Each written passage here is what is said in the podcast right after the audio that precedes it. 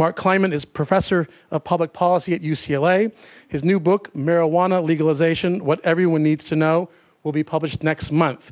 His co authors include one of tonight's panelists, Angela Hawken. He is the editor of the Journal of Drug Policy Analysis and advises local, state, and national governments on crime control and drug policy. Please give a warm welcome to Mr. Mark Kleiman.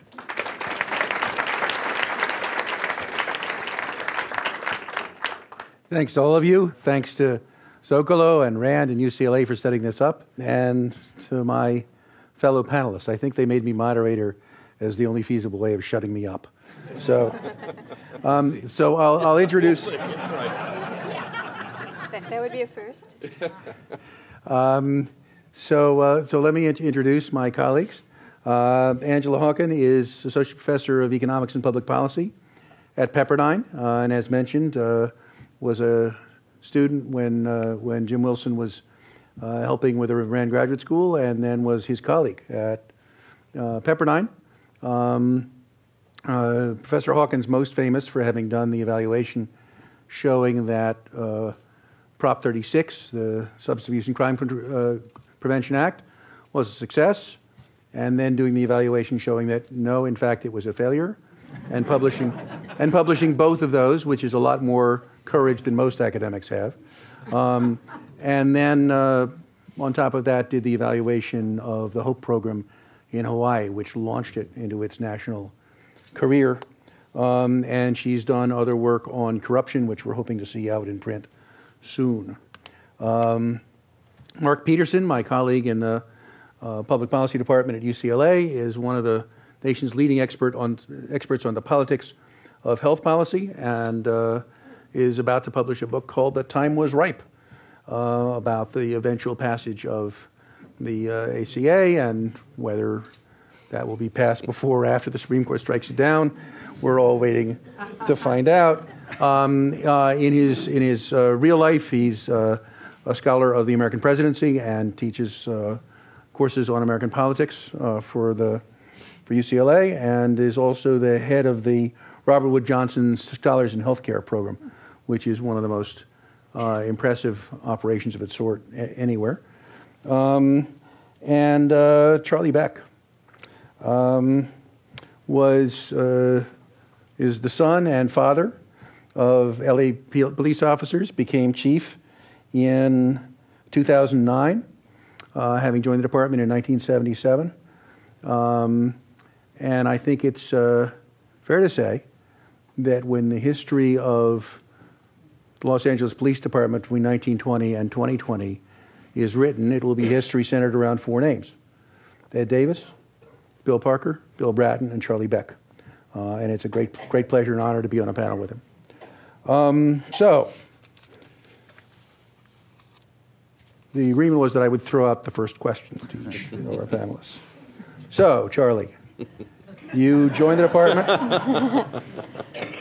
You joined the department, uh, sworn in nine years after varieties of police behavior and two years after thinking about crime.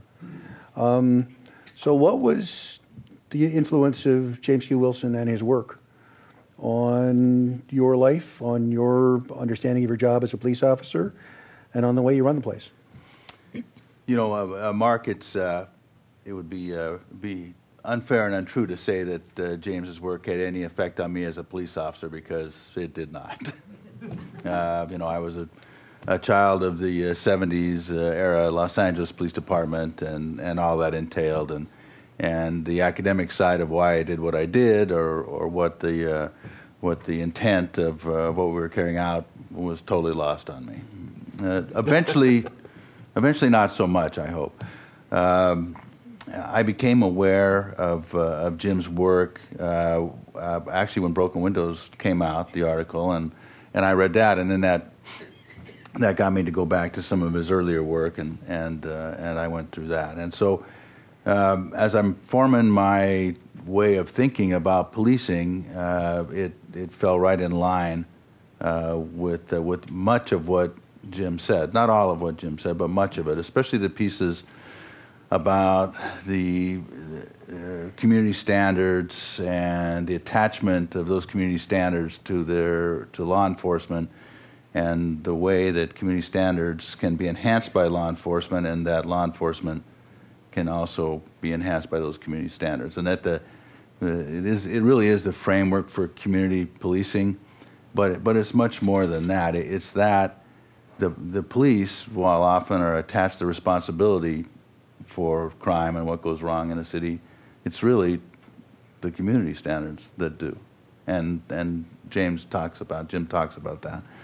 Um, you know, I also uh, think that it's important to say, and I know that it'll get said, uh, that much of what he wrote, or what much of what he that I interpret that he wrote in, in Broken Windows, Broken Windows, is misinterpreted, and and I know that uh, I talked to George Kelling this weekend before I uh, before I sat here to, to hear what George had to say, and, and George is the co-author of that. Co-author of Broken Windows, and George and I had the same the same dilemma: is that we hear all the time that zero tolerance policing, the the the uh, uh, indiscriminate enforcement of all small laws in order to, to gain crime reduction is broken windows, and it's simply not.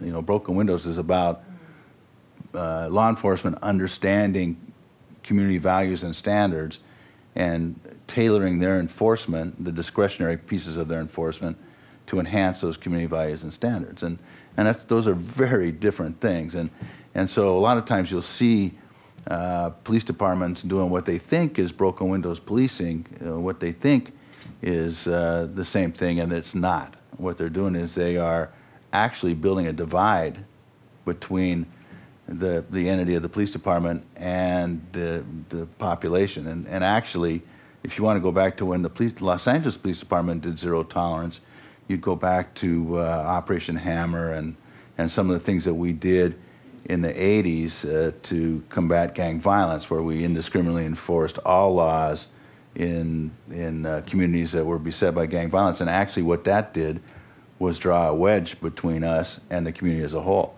And that is not what Broken Windows was about. Everybody talks about broken windows. I think, I think relatively few people know the original metaphor. Yeah. Which is the notion that if there's a house and somebody breaks a window and nobody fixes the window in a week, all the windows will be broken. Because basically, the broken window announces nobody owns this place. Do what you like to it. Yep. Um, but that's the standards of that place. Yeah. If you if you fix the small things, you'll make a difference. The right small things. The right small. You know, things. The, the broken windows is, is, you know fixing that broken window is not going to do anything about the traffic in front of your house, but but it will save the other windows and and also save you save the, your property from further vandalism on theory. So. Thank you. You're welcome. Angela, so you were sort of Jim's student here and then his colleague at Pepperdine. Um, so what made him different? What, what was special about? I think we all agree he was one of the most unusual thinkers in American social science in the second half of the 20th century. But what was, what was Wilson? What was Wilson about? Well, many things made him different. Um, he was surprisingly good in the classroom. I'm not sure that everybody knows that about him. Uh, without any jazz hands, he felt absolutely no pressure to entertain anybody in the classroom setting. Uh, but he, he always managed to extract smart thinking from his students. My, and he was, he was the best in a truly informal setting and, and was really quite humble in that sort of environment, even on the issue of broken windows, where he would always say to my students, you know, I know you all come here today to ask me about broken windows. Let me tell you, it's Kelling who deserves all the credit. You know, it was his ideas, and if you go back to the early literature, really it was. Um, it was his ideas, and I just happened to be in a good place at the right time and got swept up in it.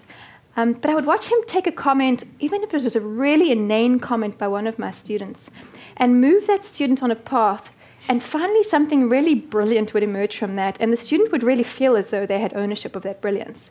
Um, and I think that's true for all of us who've ever worked with him. He would make us better, and we'd think it was us. Um, I, I, would, so many times I would leave a conversation with, with, with James Q. Wilson and go, and just in that, in that moment, I'd think, God, I am brilliant. and and then hours later, it would, it would, it would just you know, occur to me that no, no, no, no, you had it completely wrong, Angela. Uh, he was brilliant. He just managed to inject enthusiasm into the idea that you presented him. And it was for really selfish reasons. He wanted to know the answer to the question he was hoping you would run out and research, because he was inspired, just animated by ideas, and, and, and certainly had no lack thereof. Um, I think as, an, as a colleague, what also made him truly unusual was his breadth. Um, I don't know too many academics that could fill so many shoes simultaneously and so well. Um, twice a year, he would be very generous and appear in my classrooms as a guest speaker. And it didn't matter what subject I was teaching. It could have been international aid and development, it could have been social policy, criminal policy, research methods. It just didn't matter. He could seamlessly slot in. I never had to worry about scheduling. And it didn't even matter what the exact issue was, whether it was you know, marriage or homelessness or, or education policy or you know, the biological basis of crime. Whatever I was teaching, he would just fall in seamlessly and have something extremely valuable to inject in the, into the conversation. But my favorite, favorite characteristic of James Q. Wilson, and I think this is why he, was such an important conservative scholar, was his ability to change his mind. Oh man, and would, was he? Um, he, was, he was really passionate about empirical evidence, and I think that's how he helped move us all forward. Really passionate about ideas. And even when scientific inquiry led to conclusions that made him feel uncomfortable in his gut, he let the science rule. And that was really, oh, at least his interpretation, there, we, we can squabble, we do, about that interpretation, but he really was a man of science. And that was, um, that was, that was quite remarkable. I think it's quite funny that a man that was such a policy powerhouse would have made such a lousy politician. lousy politician. I mean, his ability to change his mind, which he did, he recognized that, you know, in, in, a world of changing truths, and the truths we have today may not be the truths we hold next week. The best we can do is follow the data, even if it is imperfect data. Uh, next week we'll know something we don't know today. But that, that's the best way we have for figuring out what works and what doesn't work. And he really wanted to know what worked. I think he was, he, he, he was very driven by the idea of, of greater good, greater social good.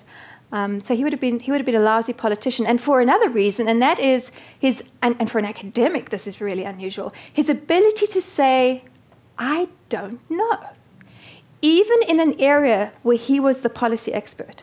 Can you imagine academics saying, "I don't know"? That's that's almost unheard of. Um, James Q. Wilson, this is no secret, was right of center, and for in many areas he was he was way right of center. Um, but it really didn't matter you know, what his recommendations were and how you felt about them. You had to appreciate the sophistication of his argument. I mean, many of us disagreed with him, but we took great value in what we had to say, and I think any smart man would.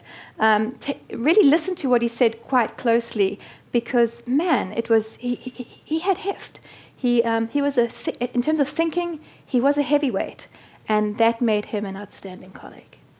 He once said to me that the world is divided into the people who go, but, but, but, but, but, but, but, and the people who go, well, and the people who go, but, but, but, but, but, which is us, are always ruled by the guys who go, well. So yes, I think I think you agree with your with your analysis, but I, I think you're I think you're absolutely right about his willingness to change his mind. Right. The the I sometimes think that that more evil is done in the world as a result of people's desire to have been right about things and the other thing. And Jim desperately wanted to be right and didn't care at all about whether he'd been right two years ago. And that, that made a difference. So, Mark, you, you came to Harvard just before he left mm-hmm. and then came to UCLA. Um, and, um, you know, all the obits said he was a criminologist and the author of the broken windows theories. But if you'd asked Jim Wilson what he did for a living, he would have said, I'm a political scientist. That was his, that was his identification. Um, and he was an unusual political scientist. Mm-hmm. Uh, he was even an unusual conservative political scientist. So, what was that about? What's well, there are many things. Uh, and of course, Jim was a president of the American Political Science Association, which tells you a lot about how he was respected in the field and his role in the field. What made him unusual, there are several things that made him unusual as a political scientist and as an academic, along, many along, along the lines that Angela's talked about. One is, is even within political science, his scope was hard to replicate by anybody else. If you study interest groups, you had to read his book on political organization. And it had uh, uh, several conceptualizations in that book that were important and live on to this day, from why it is certain organizations get uh, uh mobilized and others don't, to what kinds of benefits uh, provide uh, return to people when they do get involved in an organization. If you uh, studied uh, political parties, you had to read his book, Amateur Democrats. Uh, and one of his early works, and bringing to it a very fresh perspective on what it is that is going on in, at that time, uh, the new wave of more amateur uh, political party organization in a number of cities.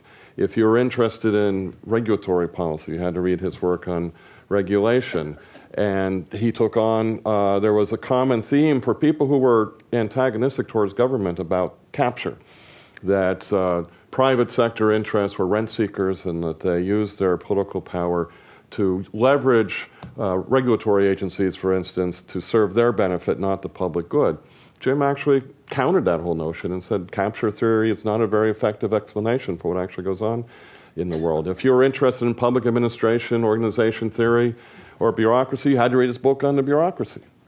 And again, a very insightful book and interesting for a uh, what we think of as a conservative political scientist. We didn't even think about Jim really as a conservative political scientist. We thought about Jim as a political scientist who happens to be conservative.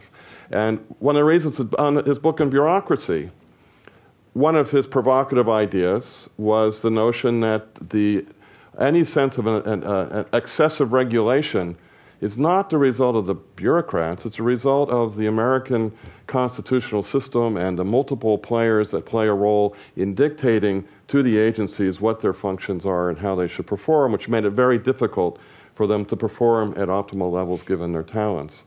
I was, uh, I think yesterday I saw a clip of, of Governor Romney campaigning. Of course, a campaign is a campaign, and you say certain things, but his wireless microphone was failing and the battery was going. So, of course, he said, Oh, those batteries must have been made by a Washington bureaucrat.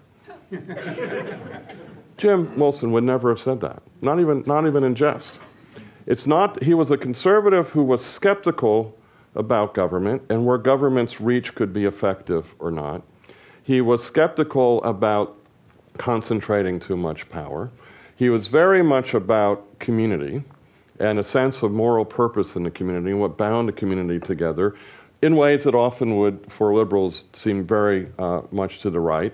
But it was a sense of community that, um, uh, and a sense of the, and the capacities of people with empathy to organize as a community and to use government for good purposes that make him very different from many conservatives today.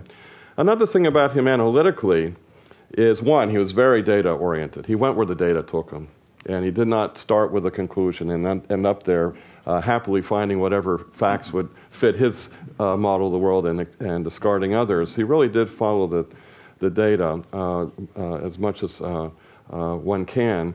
but he, he as a political, there's a part of political science that took on the ideas of microeconomic modeling that the way to understand politics is to understand people as individuals who are rational optimizers of utility.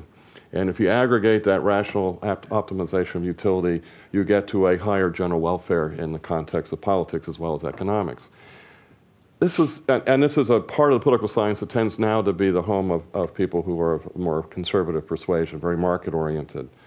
That's not the kind of conservative Jim was either. Again, he very much believed in community. He very much believed, he was an optimist about human nature an optimist about how uh, the course of human development, the evolutionary process, brought forth notions of empathy, uh, notions of connectedness, and this idea that there's an atomized world in which you simply sum up the activities of individuals who are maximizing their own self interest was just not something that fit very well with his notions.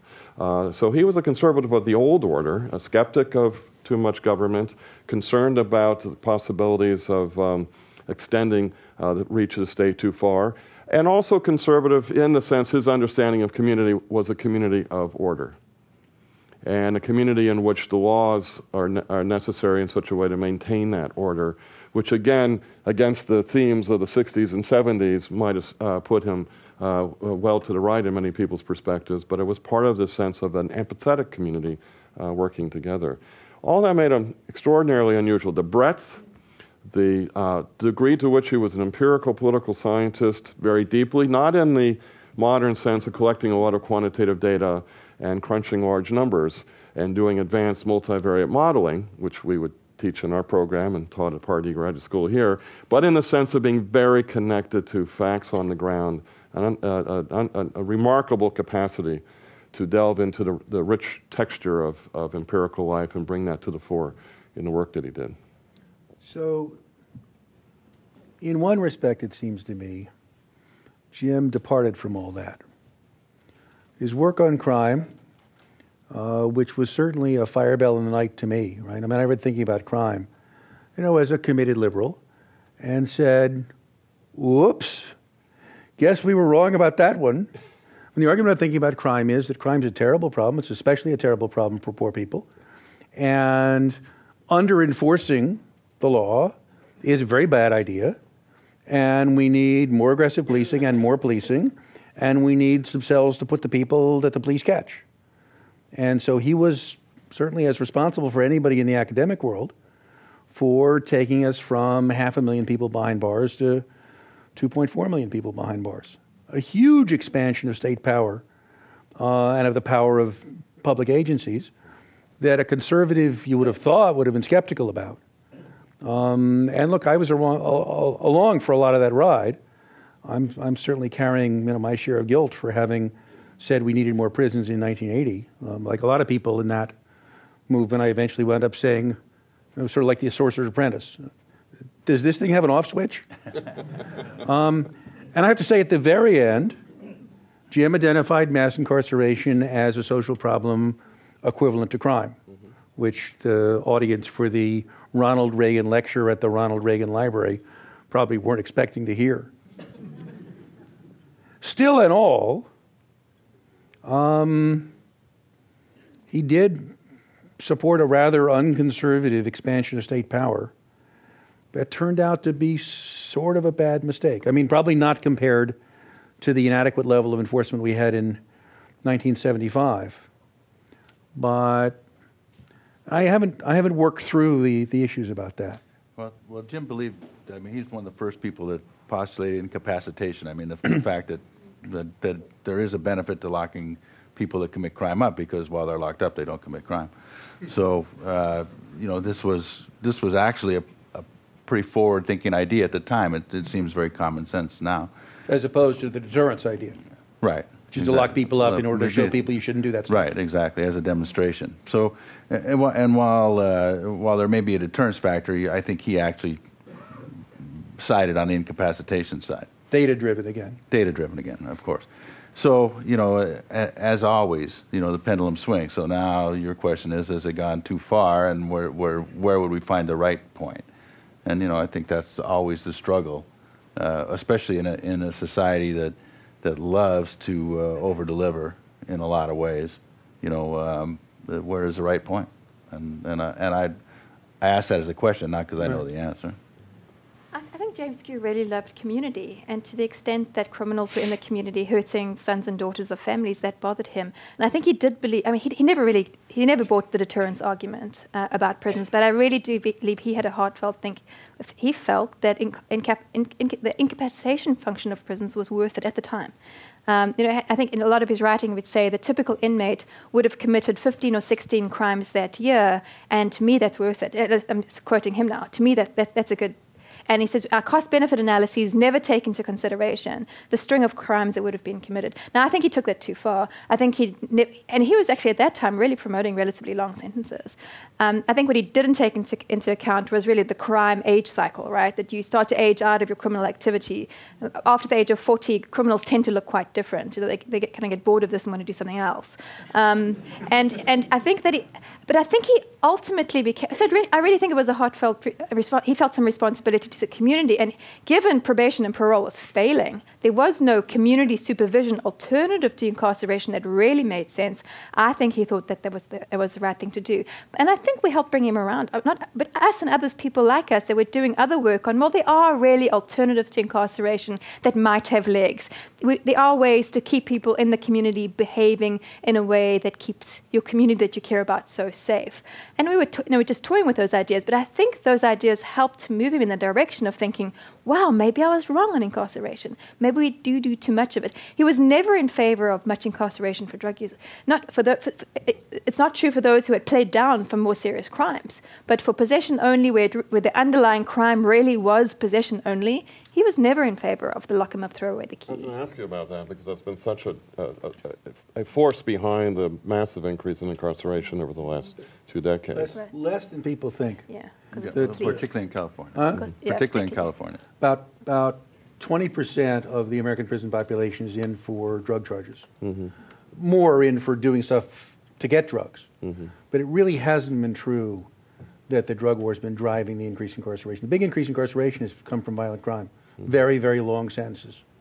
And everybody thinks that's a good idea.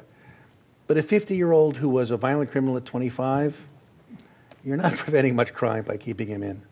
I mean, serious crime has about the same age structure as serious basketball. I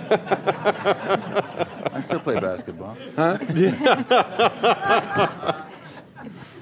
um, it would be seems to me, reading, thinking about crime, he really was buying into deterrence back then. Basically, I think he was influenced by Gary Becker's, you know, economics of mm-hmm. crime stuff. And the, the striking move is crime and human nature. We suddenly ask the question, why, not why do some people find it rational to commit crime, but why do some people commit crime even though it's grossly not rational for them? And he, got, he and, and Dick got a lot of static for that for looking at the biological bases of crime, it seems to me that they've been pretty well vindicated. Um, who else has thoughts? Or should we turn it over to the crowd? Well, you know, I did want to comment on yes. one thing that Angela said because because this came when when I met Jim and, and when I talked to, to Dr. Kelling about their relationship, extremely self-effacing, especially for somebody that you know, which to me is is the ultimate good character trait is to is to be very very credible, to be very effective, but to be modest about it. And he and he constantly tried to give credit. Yeah. Uh, and and George said that you know broken windows the the metaphor was his, the request to to, to write was his, and but he gave credit to George, and that's an amazing thing, especially in a profession that survives by getting credit for ideas. Right. So uh, I mean that's giving away the most valuable thing in your profession. Right. One other comment before we move to audience. I, I, think it was really fascinating to watch him struggle with the evidence on the biological basis of crime. That was the body of evidence I saw him feel the most uncomfortable about. I mean, what do you do with that? It's such a that's a horrible literature. I mean, your destiny is almost predetermined on your day of birth. Nothing well meaning fathers and mothers can do to change your outcomes. Now, if your ears are a certain way, or your fingers or your toes are a certain way, your parents have a genetic line towards something, a predisposition towards, you know, towards alcohol or drug addiction or, or gambling or, or, or, snowboarding. You know, you're born with that set of genes, and it made him really uncomfortable. What do we as policymakers do with the fact that so many of the kids in our courtroom were predestined to be there. It's such an unhappy finding. And, and his response to that was, well, you know, we can't take away, you know, that we, we can't take away the fact that we still get to make decisions. You know, even if you sit, you're born with yep. an unhappy, uh, unhappy hand, at the end we decide what we, what we do with that hand, and, and we have to teach those people, spend more time on them, coaching them on making good decisions, but that we could never use that in court of law. And, but it's made him really uncomfortable. But the other side of that, too, was that he was on the biological side, which makes everybody uncomfortable on these things, was the sense of posing the question why aren't more people criminals? It's really quite astonishing how much social order grows out of a natural sense of, of how people evolve and how they form communities. And, and how pe- there are so many people who do the right thing even when someone's not watching. Mm-hmm. And that that's really more the innate center of gravity of, of the society when in fact, why is it not more chaotic and, and, and more criminal? And so th- now, once you start getting gene- the genetic markers that emerge uh, that lead to identifying particular individuals as having that predisposition, that becomes very that's the unhappy side right. of the development of, uh, of. But that's that's the point that, that uh, the chief was making about community policing. Mm-hmm. You know, most of the job of crime control is not done by formal social control. It's done by informal social control. Mm-hmm. As, as, David Kennedy likes to say, a lot more people grow up afraid of their mother than afraid of the police. That's right. That's true. That's right. That's the absolute proof to that theory. Yeah. And the, and the question is how to mobilize that and how to, to use policing to enable the community to do its job of crime control. Um, I mean, the other, the other way that, that, that Jim's sort of humility showed up was his willingness to embrace stuff that disagreed with him. Yeah. You know, I mean, I spent, you know, look, he was in some ways my mentor about crime, um, and I wrote a book that uh, basically a 250 page attack on thinking about crime. And he gave it the best write up anybody gave it. Um, that was just that's the kind of human being he was. And I think it goes along with, with Angela's point about, about his teaching. There's, there's a certain kind of teacher, well, there's a typical kind of teacher who tries to be brilliant all the time. And then there's the rare kind of teacher who makes the students feel brilliant. Um, and I, I was subjected to a couple of those, you know, who are capable of palming off their brilliant ideas on students like a, a card magician palming off the eight of spades on a mark. And it was done to me re- successfully many times before I was joint teaching with people like that and realized, Realized what oh no, that's to a trick. and and Jim was the ab- Jim Jim and Phil Heymann are the absolute masters of it, um, and it's a it's a great gift, but it relies on the humility. I, I don't know whether where there's a supply of that that I could buy, but but it's I haven't I haven't found it. Questions? I think we can start to be stimulated by the audience. We may we may we may discover we have longer things to say at length. I understand there is a strong incidence of crime families, if you will. Father, son, grandson, all arrested, sometimes by the police, same police officer. How does that fit into this theory? And, and I, this biological basis is totally new to me. Well, uh, first, that's true. There, there are uh, uh, famous families uh, or infamous families. Um, almost every place, every part of Los Angeles I ever worked in had those families. Uh, you know, just like my family is a police family, and your family may have a may have a profession or a trade that is followed. I, I think I think it's almost natural part of the way that people are brought up and what they see.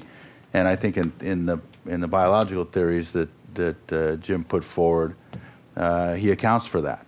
And I and I, I think that it is also. I mean, it's troubling the the biological factors, but it's also the place where you put your resources. And I mean, the survey instruments that, that we develop for young people uh, are really important. You know, one of the one of the singular successes uh, in Los Angeles is the uh, gang reduction youth development programs that have a survey instrument that they use on, uh, or use on is probably a bad word, administer to uh, individuals that are interested in, in, in uh, becoming part of an anti-gang program, uh, young people.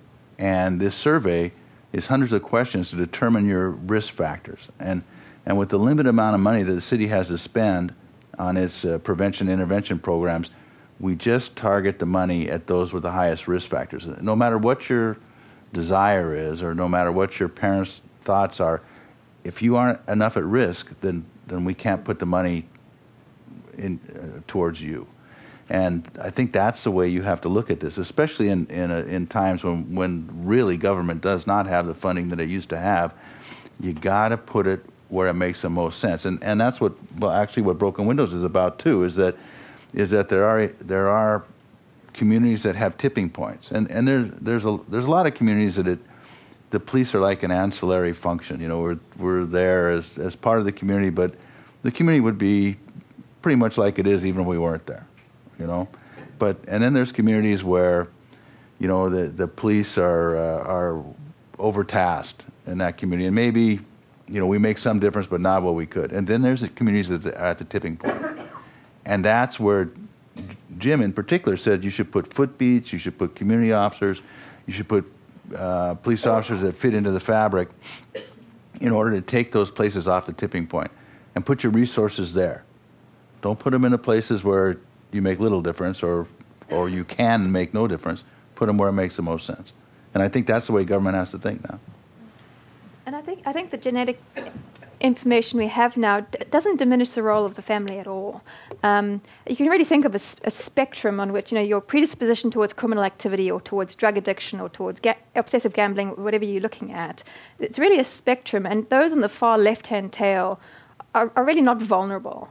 Uh, it doesn't matter what family they're raised in, they're probably not going to go out there and, and, go on a crime spree anytime soon.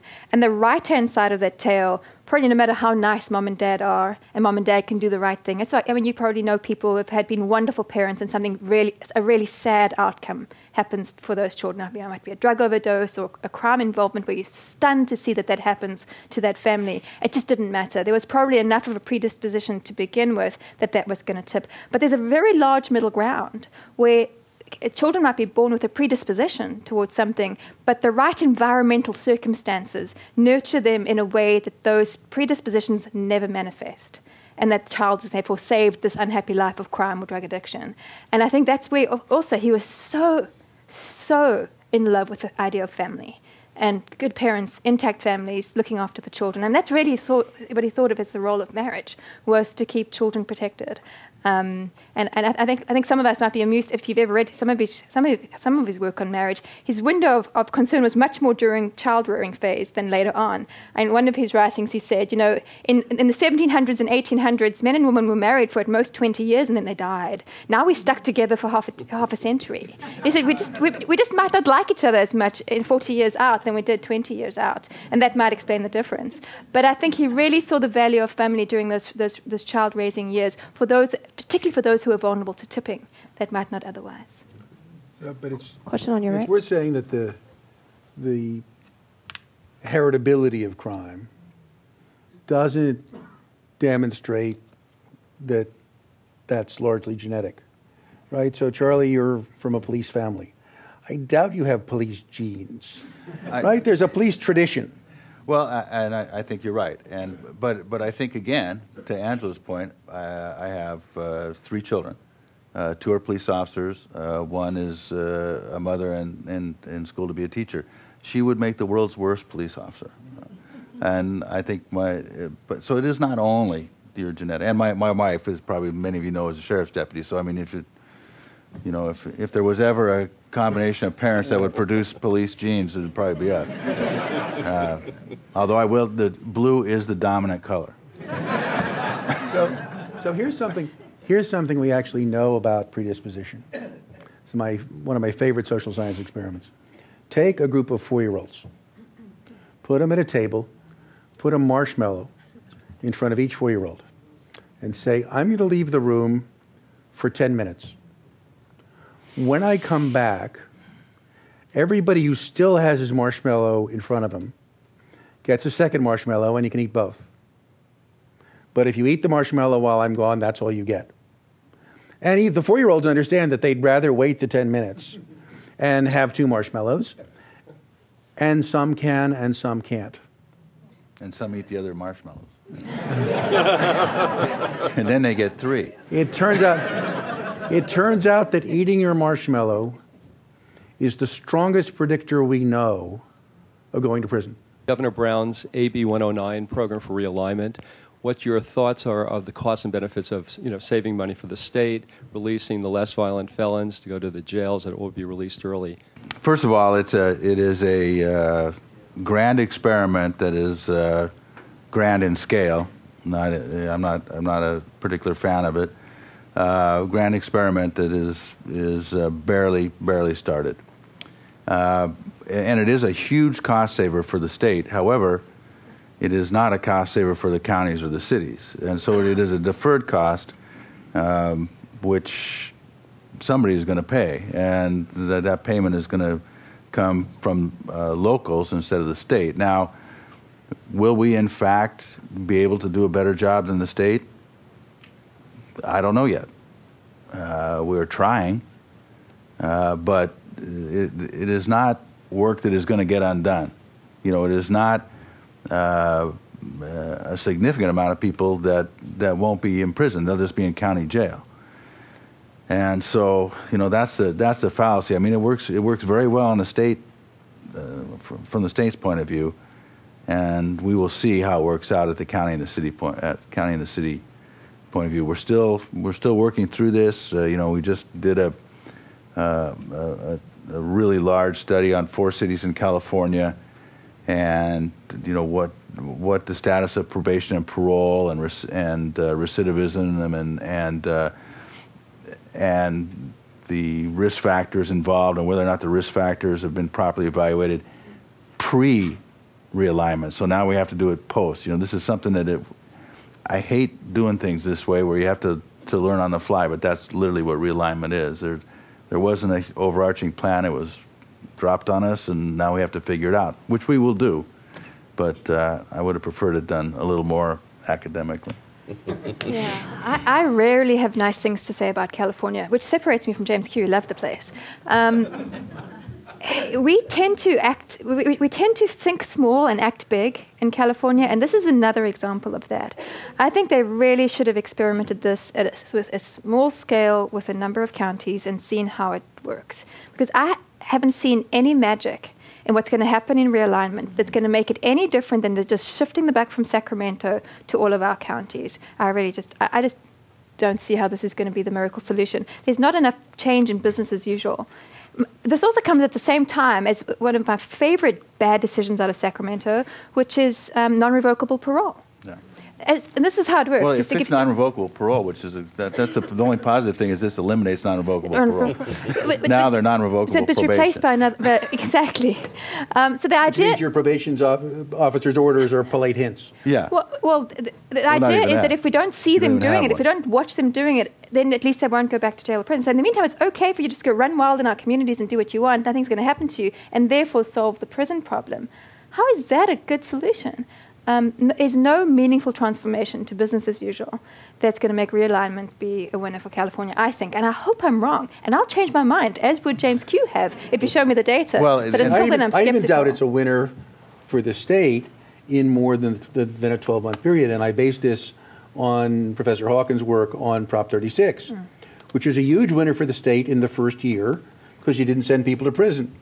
And then what happened? They all go back. Catches up. They all went back, right? So you weren't you weren't watching them on probation. They committed new crimes. They went to prison. Right. So be very careful when you do do your post study. Don't ever study anything one year out. It's called the honeymoon period. Everything looks good one year out. Three it's like a marriage. It's the honeymoon, right? Everything's great. year one. Go back at year three, year four, year five, and see how it's looking. And the, the, the problem with, with, with AB 109 is that, yeah, it moves the cost to the counties but only the cost of jail and probation. Yeah. Mm-hmm. So the ideal thing for a county to do is wait for the guy to commit an armed robbery so they can send him off to state prison at the state's expense. It's just, it's a complete kludge. There's no way it will end except in well, tears. yeah, yeah. Then the, the, funding that was, I mean, they, they took a, uh, uh, you know, a, a hundred billion dollar program and, and, and are trying to fund it with, with a third of that. And it's not going to work. I mean, it isn't going to work on the same level. You're not going to get the same thing uh, from the county that you did from the state. Now, will can are some counties going to do better? Yes. Are some counties going to do worse? Yes. You know, is that the way you want it? Is is do you want um, you know public safety uh, cut up in that fine an increment? Wouldn't it? It makes more sense at the state level. Yeah, I mean, if I'd been running it, I would have said, okay, the, the costs of jail and probation are on the county, and the county is going to get billed for the prison cells. So, you know, your, your DA wants to put a notch on his belt by getting some pizza thief a 25 year term. That'll be $1 million, please. and because AB 109 does nothing to control the front end, does nothing to control arrest, does nothing to control prosecution, does nothing to control, yeah. control sentencing. Um, you know, you, you could have done something, but it doesn't look like they were thinking past the next budget cycle. To what extent has uh, broken windows and community policing changed the way police departments uh, actually conduct their business around the country? And can we point to those changes as the reason why crime has fallen in this country for the last you know 12 to 15 years?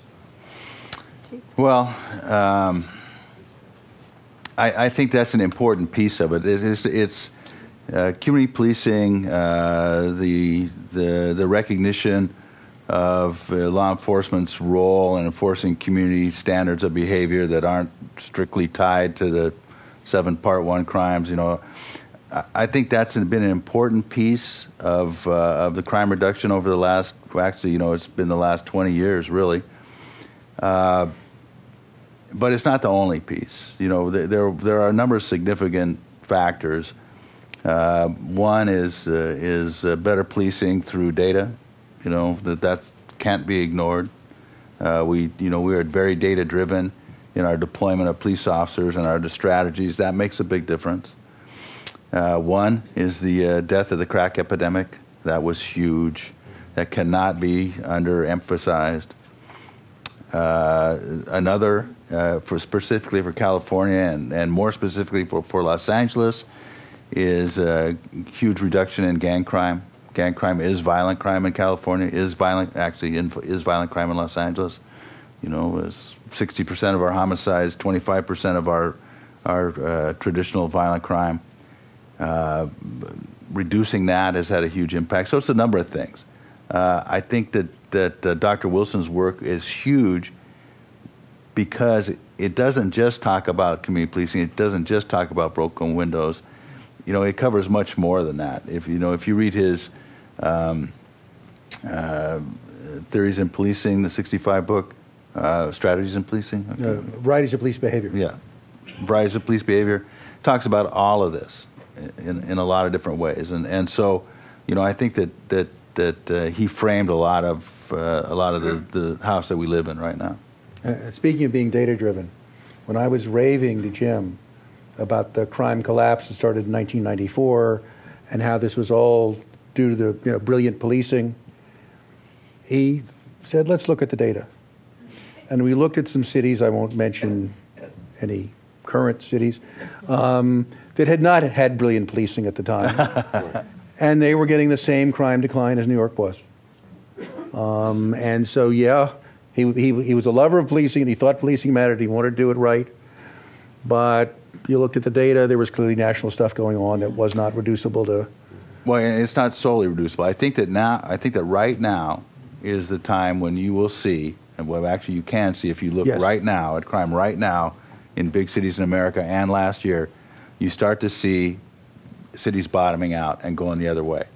And so now you'll see, because there were factors, the ones that I discussed, the, the crack epidemic, the, right. uh, all of that, that had huge impact on crime also.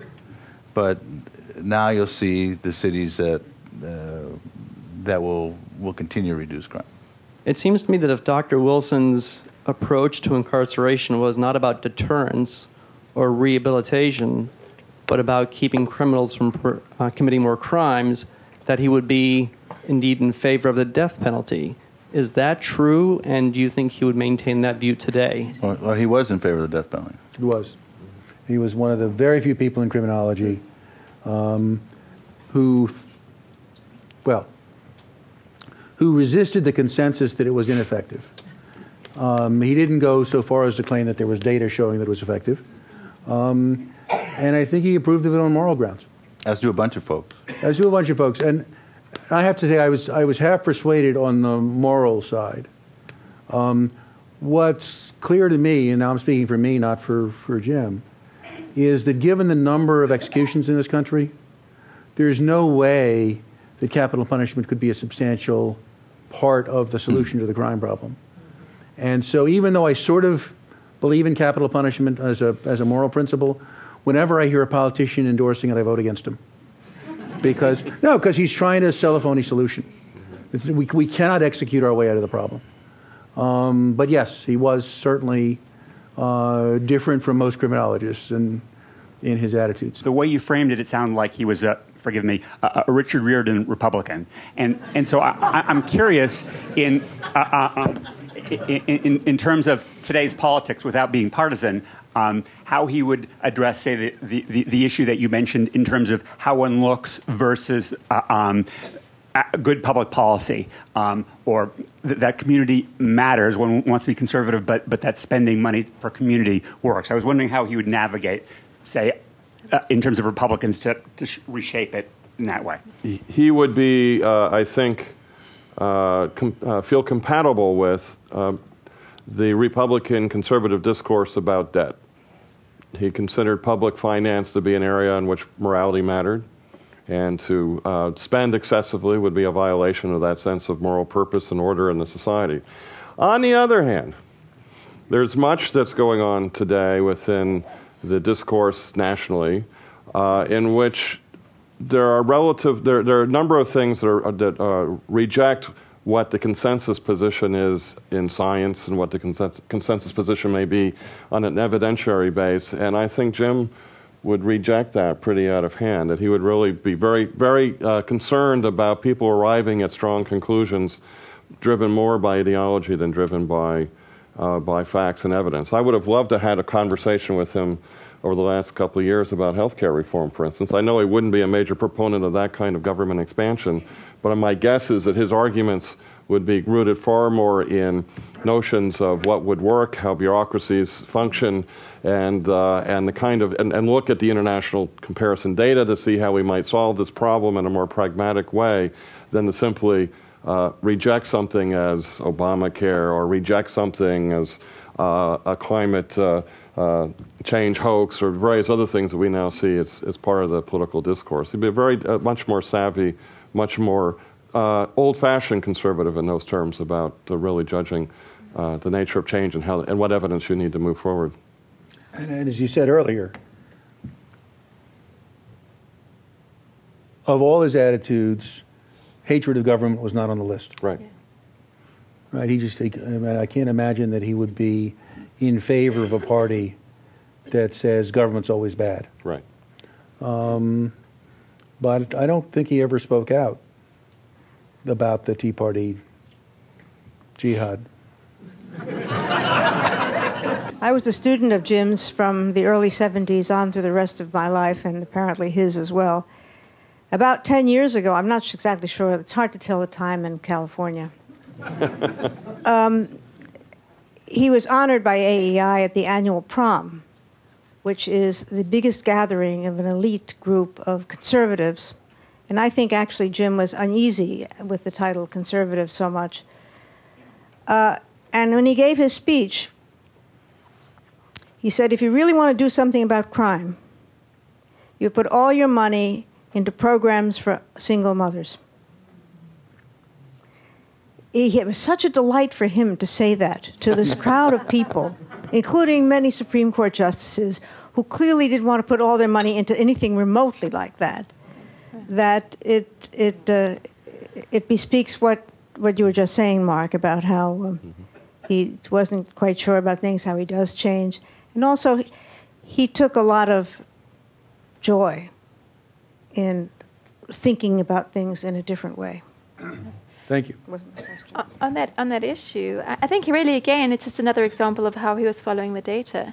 There is no known criminal justice intervention that gives you a better return on your money than nurse than nurse home visitation of at-risk mothers. Uh, there's no there's no better cost-benefit analysis result that we know of, and he uh, you know he he knew that, and um, I'm not surprised that he would have started an address in that way. Yeah, and, and also to emphasize again, in a sense, the reaction to the Tea Party jihad is what we've seen is a rise in the Republican ranks and conservative ranks of a hardy philosophy that's been there for a long time, but uh, a more more robust now, which is a libertarian streak, very individualistic, and a sense of uh, individual freedom of, of choice, uh, no matter the consequences. Let people rise as high or fall as low as they're going to on their own uh, uh, characteristics, and I think that just that level of individualism ran contrary to Jim's notion of what, what it meant to have a community. And if you read his work on moral character uh, and moral sense, again, he, he plays to the role of empathy.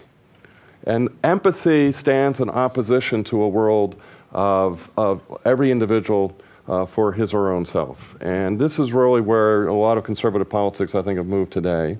And it's become very resonant. We have a budget chair in the House of Representatives who was a student of Ayn Rand. I don't think Jim Rand, Jim Wilson was an Ayn Rand conservative by any stretch of the imagination. But but he was. I mean, I think what kept him on the red team, um, um, having been, as he used to remind me, one of Hubert Humphrey's advisors in 1968. Yes, right. um, was a deep belief, not unrelated to having been at Harvard in the 60s, of the importance of hierarchy, of respect for superiors, and a strong reaction against equality. Uh, and, you know, on that point, I just found myself on the other side of the gulf. And, and, but again, going back to his experience at Harvard in the 60s, it wasn't just as an observer of society or as a political scientist. He was also chair of the government department. And he was one of the people in the ranks of Harvard who was contending with what Yeah. they viewed as the, you know, this almost. The um, vertical barbarians. Yes, and the, and the, the violation of the sacrosanct. And uh, again, I, I didn't share Jim's reaction to that, uh, and, but I think that's part of what personally created in him this, this, this greater need for a sense of order and seeing things that he cherished put under, uh, under threat by the, the outrageous, uncivil, uh, uh, un, uh, undignified, ungen- ungentlemanly activities of uh, many of the students at the time. I'm curious how you see the relationship of mental health issues with the criminal portion of, of the issues we're dealing with. At one point, we had some significant, very real problems with our, our mental health uh, institutions, and so we took care of that by eliminating those institutions or much of those institutions. Now that we've moved a large portion of the criminal element back into the community, of course, those will be solved. Um, or, or not, because we don't have institutions there to address those. I, I spent a considerable amount of time in, in Sweden, and they have, within the community, supported by local community councils, small groups where they fund a business that people attend, interact with each other, are self supportive, and, and to some extent self caring, and a modest intervention by mental health workers that address, not specifically criminal oriented, but addressing a, a very substantial portion of the mental health issues. Are, are there things that we could be doing that would uh, have a significant impact on both mental health issues broadly and the criminal portion of that? Well, you know, I, the only thing that, that I would say is what we did to mental health uh, 20 years ago is what we're doing to the prison system now. I mean, we realigned mental health and we, we pushed it all from a, from a centrist perspective onto the communities, and they've been unable to handle it. Uh, yes, there are many things we could be doing uh, and are not. Um, you know, the unfortunately, county jail has become the uh, this this uh, society's answer to health problem, mental health problems, and that's Lee, Lee Baca likes to say he runs the largest mental hospital in the world. he, he does. He does, He does. yes. That's right. And that's but more generally true. That the, the criminal justice system gets everybody who's sick. If you really wanted to run public health in this country, you'd focus on the jails because all the sick people come through the jails. Um, and instead, we le- let them be breeding grounds for things like TB and hepatitis C. Um, and that's the kind of issue that I wish Jim Wilson were still around to think about. Yeah. So, thanks to all of you, and let's look forward to the reception.